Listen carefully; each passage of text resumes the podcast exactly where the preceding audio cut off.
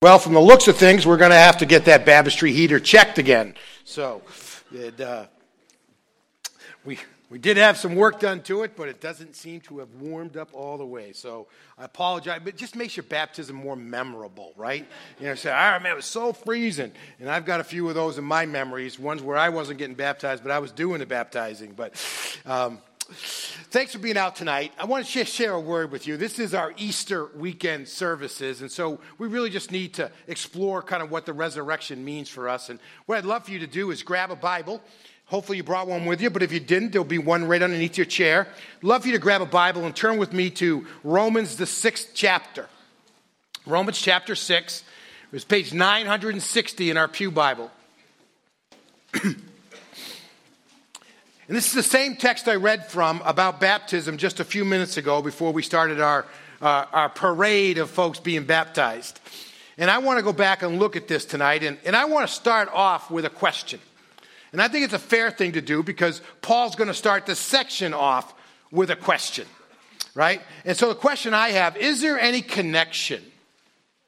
Does, do, is there any connection between baptism and the significance of baptism and what it displays has happened and should be happening and can happen in our lives, is there any connection between baptism and Jesus' resurrection? Now, the answer to that question is yes. But the answers to Paul's questions are no, all right? So let's just look at the first questions here. So when he, he starts out with verse 1 of chapter 6, he says, What should we say then? Should we continue in sin in order that grace may multiply? Absolutely not. So let me just pause there for a minute and kind of bring in the conversation that's going on. You know, Paul is, is basically having a dialogue with a straw man. Not that these questions hadn't been asked in real life, because they had, but he is now writing a letter to the church as a whole so that they would be aware of what the answers are to these questions. And here's the question that has been answered. He spent a number of chapters here in the book of Romans, and he is being laying out how incredible God's grace is. God's grace is mind boggling, mind blowing, incredible. It, it is powerful. You know, it is able to take all of our sin and waste and just wipe it away and bring us a, a whole new future. God's grace is incredible. There's nothing like it in all of God's kingdom. And so there were those who were asking the question well, boy, shouldn't we then try to somehow make it where there's more grace? Right? And they were probably asking that question for a number of reasons. And, but the whole idea was well, maybe what we should do is sin more. Because if we sin more, then we need to be forgiven more. And therefore, God has more opportunity to demonstrate his grace. And so that's the question that's being asked. And this is where Paul was criticized often by those saying, the kind of gospel you preach where there's no law, there's no like, you got to earn it and do it and meet a certain level, if it, it, that kind of stuff, it's going to lead to this where people are going to just say, you know what? Let's just sin, sin, sin, sin, sin. Let's spend all of our time figuring out how to sin more so God can forgive us more and God's grace will get more glory. And Paul steps in and says, that, that, that is absolutely wrong. And here's the answer he gives. He says, How can you live sin if you've died to it? You can't live something that you've died to. let's just pick up the rest of these verses. It says, How can we who died to sin still live in it? And he says, now, and let me go back in your memory banks and remind you about your baptism. Because you're going to remember in the New Testament times, it wasn't one of these things where I accepted Christ when I'm 15 and I got baptized when I'm 35. It's usually you accepted Christ when you were 15, and then three days later you got baptized. The, the, the act of embracing Christ in faith and demonstrating that to the world that you're going all in with your faith were one and the same experience. And so people say, says, so let me take you back to that moment when you were baptized. He says, or are you unaware that all of us who were baptized into Christ with Jesus were baptized into his death?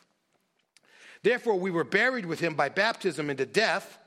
In other words, that sinful life has died, says, or in order that just as Christ was raised from the dead by the glory of the Father, Easter, right? Resurrection, just as Christ was raised from the dead um, by the glory of the Father, so that you and I can walk, we can live in a new way of life. And that's what our sermon title is about today. a new way of life. For if we've been joined with him in the likeness of his death, we will certainly also be in the likeness of his resurrection, right? Baptisms reflect that we're able to raise up and live a new life. And the reason we're doing, we can do so is because Jesus was raised up and lived a new life, a life that lasts for eternity. Verse 6 For we know that our old self was crucified with him in order that sin's dominion over the body may be abolished, so that we may no longer be enslaved to sin since a person who has died is freed from sin's claims. Now, if we died with Christ, we believe that we will also live with him. Because we know that Christ, having been raised from the dead, he no longer dies. Death no longer rules over him. For in that he died, he died to sin once for all. But that he lives, he lives to God. So you too consider yourselves to be dead to sin, but alive to God in Christ Jesus. Now, to understand this passage, there's two things we have to really get our hands on.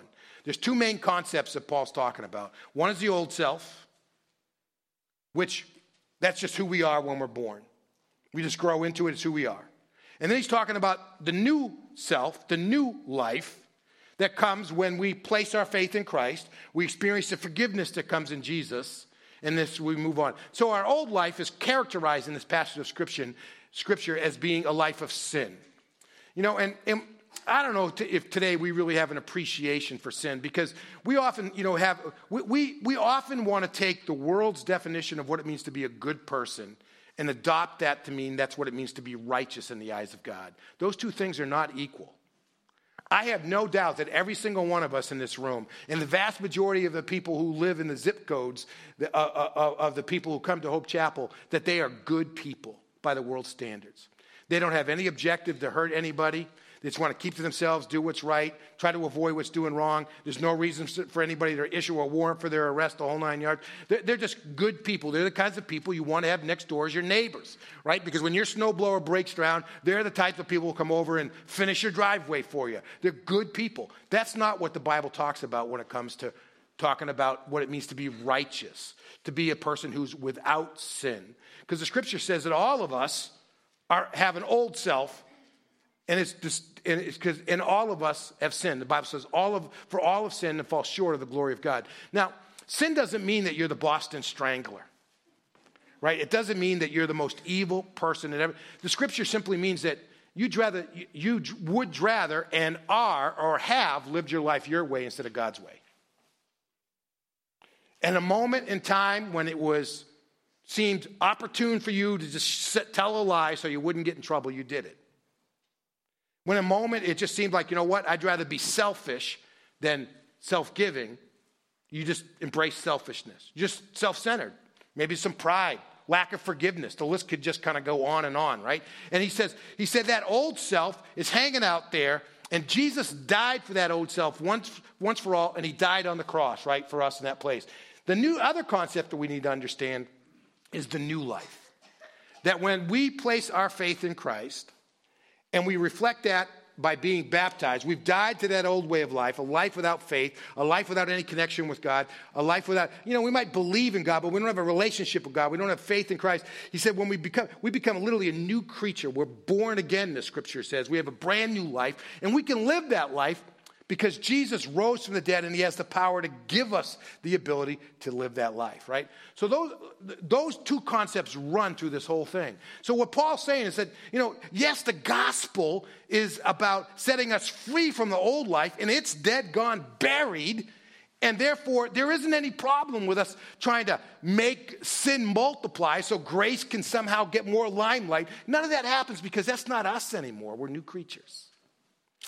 And so, with that, on your outlines, this is what the resurrection means, right? It's on the backside of your outlines. This is what the resurrection means, what we're going to celebrate tomorrow. And some of us are going to celebrate it with baskets full of candy. Some of us are going to have a big, huge ham. You know, some of you are broken out the lamb and you're roasting it out or whatever. Some of you just made reservations at the local restaurant and said, forget all the rest of that. But we gathered together and said, what the resurrection means is that the new way of life is not trying to live an improved and a better you. It's not about trying to live a new and improved, better old you, because literally that's a dead end. So the resurrection means that when you and I are experience God's grace, it's not like we go back and we try to somehow make our lives better. You know, we're, I'll just be a little better person, you know, a little bit more spiritual, these kinds of things. And so we just try to work at being a better, improved, old me. The scripture says that's a dead end.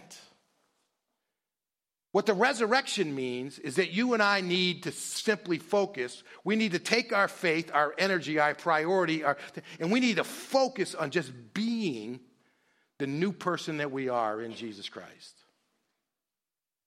Okay, now perhaps an illustration will help. All right, so, and hopefully this won't freak you out too much, and hopefully this will come off as, as significant as I think it, will, it, it is supposed to be. But we walk through life and we have the old self. And, and I'm going to let my shirt serve as a demonstration of the old self, right? This is the way we are without Christ. We're born, we kind of grow up, and, you know, we really don't have to be taught to be selfish or to get angry or to hit or do any of that kind of stuff. It just kind of comes naturally. It's our old self, right? And as we go along, we, we accumulate some sin. You know, maybe somewhere along the line, you know, we just we deflate the price we paid for those new golf clubs to our spouse, right? They, you know, eh, they might have been up here, but you know, they're really down here, or you know, whatever. You know, we, we come up with all kinds of excuses. Maybe it's we're driving, right? And somebody cuts us off a little bit and we're just riding a little closer to their bumper than we're supposed to be, right? Confession? You know, and, and the list just kind of goes on and on, right? You know, or you, you're looking, you're, you're doing yard work or whatever, and it's a long way to your pile, and you look, and your neighbor's not home, and it just goes right over the fence, right? You know, I mean, you're, you're, I've never done that, by the way. I want you to know that, even though I spent the day burning. And what happens is our lives start to get a little t-. So I, I got this demonstrated in my shirt, right? So as we go along, I hated this shirt anyway, so it was a good one to get, try to get rid of.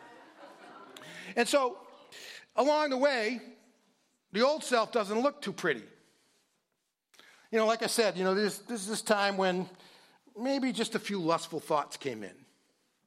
You know, or this time over here where, you know, I know I'm supposed to seven, forgive 70 times 70, but I don't like that person. Forget that. You know, or, you know, and the list is just kind of going and going. You, you, you, get pulled over to the side of the road and the cop comes up the back of the weapon and says, Do you know you were speeding? No. Anybody, you know? And, and it just, and, and it just gets bad, right? It just gets bad. And, and life just gets, and before you know it, this is the kind of clothing that we have to stand in the presence of God, right? We, we, we it's, it's kind of beat up and ugly, you know? And, and what does the scripture say? When Jesus died on the cross, he was, we were, he, he died in our place our old self was crucified with him. And what the scripture says, if you pick up on his, says literally you're freed from that old way of life. And he, and he picks that theme up in the beginning of chapter 7. And this is the illustration he uses. You know, my wife Christina is running the camera in the back right now for Facebook Live. And, and you know, she made a commitment to me when we got married. And until the day I die, she's obligated that commitment. But the day after I die, is she obligated to it anymore? She's freed from it, right? I mean, she's banking on it, you know, I, I, you know that kind of idea. And, and, uh, and, and that's because she's a smart woman, right? You know, and, and, and so, and so death frees us from that obligation. Jesus died on the cross. Literally, the scripture says that it freed us from our old self, right? And so he just said, you know, you have the ability to take this old shirt off. And when these, these that came today and were baptized, and were lowered into the water, they said, I, have taken off the old self. And, and, and I will get it around the wires, right? And, and that old self was crucified with Jesus. It's just put up here, right? It, it, and it doesn't mean like we have to be like the people in the Philippines, right? I don't know if you saw in the news, but there were a bunch of people that were literally actually crucified in the Philippines. You know, they, they hung on a cross, they drove nails through their hands. One guy's had it done 32 times. And I'm thinking to myself, I'm glad Jesus did it once for all. and that means I don't have to. And my old self is nailed to the cross with him, and I'm free of it. I can take it off, and it's gone, right? It's gone. But you know what most of us do? See, once we, we experience grace and we get forgiveness,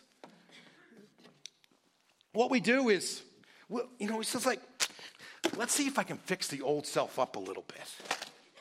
You know, so we get out our needle and thread and we're, we're trying to sew up the holes and, and then we, we get out our, our cleaner and we're spraying the shirt and, you know, we're trying to make it better and hopefully that won't ruin the carpet and, and, and we're trying to make the old self better. And there's a lot of reasons why I think. So I think sometimes the reason we're doing that is because we, we fear change, right? And so, you know what? If I just keep enough of the old self and I just make it where I don't feel as guilty about the old self, that's good enough for me. Some of us, we like the old self, but we don't really like not having a lot of peace about maybe going to heaven or whatever. So, you know what? I'll just, I'll do the church thing and I'll listen, but I'll get it back down and I'll just kind of treat living it the way I'm supposed to, right? And so we, we want to hold on to the old self, right? Sometimes the peer pressure. You know, the church is kind of pulling us to get rid of it, and God's word is pulling us to get rid of it, but our friends are saying, you know, put it back on. That looks good on you, right? That kind of idea. And you know what Jesus says? You know what? It's not only been nailed to the cross, it's been buried. It's gone. You know, and and and you can't put it on.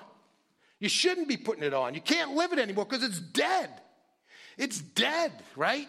You know, no more than you would dig up the dog that you buried out back, you know, and it's been in the ground for five years and bring it in the house to say it's great to have a pet again, right? You can't, that, again, that, that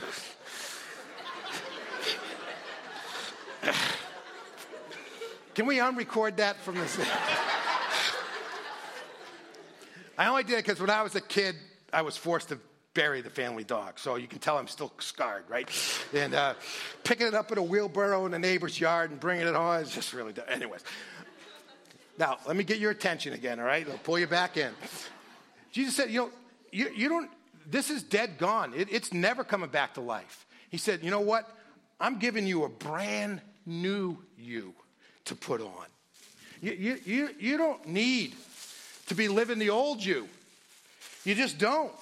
He said, It's dead and gone. He says, I, I, am giving you a brand new life to live. Right? And it's the life that I've lived. And now, because you have faith in me, you are in me. And we, we, we, we're such an individualistic society. We have a hard time ex- thinking through all that stuff. But, but in, in, in, the days of Jesus, the thought patterns were that, that you were actually connected in a part of community and who you were and what you did affected everybody else. Just like as Adam sinned in the garden, all of us sinned in Adam. As Christ died on the cross, we we're all there with him. And now that he's been resurrected, we all have the ability to live a new life. And he says, Guess what? I've given you a new life to put on and to live. And what Easter is crying out to us to do is don't get out the old you and trying to make it better, right? Don't, don't try to get a, don't try to remove some of the stains, make some of the holes a little less noticeable. It's saying, you know, put on the new you. Put on the new you in Christ. The new you that doesn't have any stains, doesn't have any holes, and is protected by God's power, and it's going to last forever. So put on the new you. And, and Easter means for us that that actually can happen. It, it means that for all of us, we have the ability to experience new life here and now. And Jesus invites us through the power of his resurrection. This is the way the Apostle Paul put it. He says, You know what? I, have looked at all of the landscape, the old life, the law, sinning, all that kind of stuff. And he says, This, this is my conclusion. All, the only thing I want to know is I want to know Christ and I want to know the power of his resurrection. That's it. And that's what Jesus has offered up to us. And that's my invitation to all of us tonight. You know, how, how do you and I focus on being or investing fully in the new we, us that we can be through our faith in Jesus Christ. There's a lot of dialogue that goes with that. I mean, there's things like where Jesus says to us, you know, he, he says, you know, take up your cross daily and follow me. There's actions that are a part of it. But some of it also is, is, a, is, a, is, a, is a desire, a passion, where he says, you know what? Blessed are those who hunger and thirst for righteousness because those are the ones who are going to be satisfied.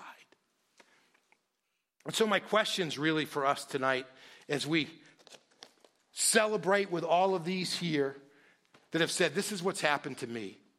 That old life, represented by the tattered shirt with, with ketchup and mustard and oil and everything else on it, that, that, that, that, that's gone. And by my faith in Christ, I've been raised up and I'm, I'm living a new life in Christ.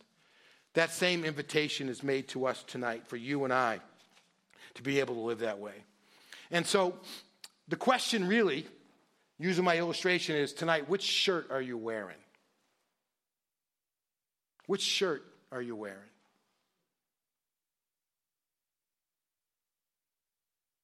And will you place your faith in Christ so that you can wear the new shirt that He wants to give you? And this is a good shirt from Macy's, Eagle. 50% off. There you go. Which shirt are you wearing? And the second question is Are you still thirsty? Are you still thirsty for his righteousness? Easter means that living in Christ is not about somehow making the old us better and more tolerable. It means simply embracing and being and investing in the new you that God has given us through our faith in Jesus Christ. And that's what it means to experience the power of his resurrection. Let's do that this Easter. Let's pray together.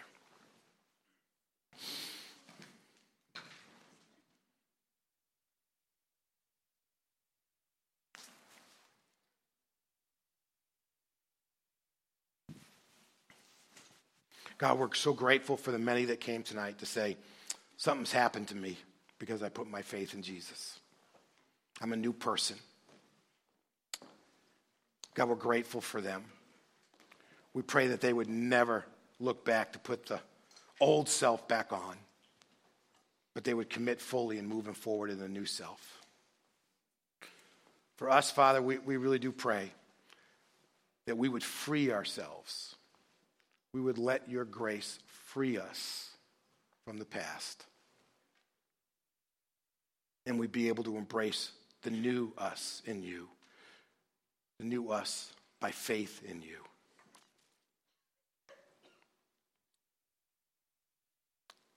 God, show us what shirt we're wearing. And let us choose the new one in you. And let us be hungry for it, we pray. In Jesus' name, amen.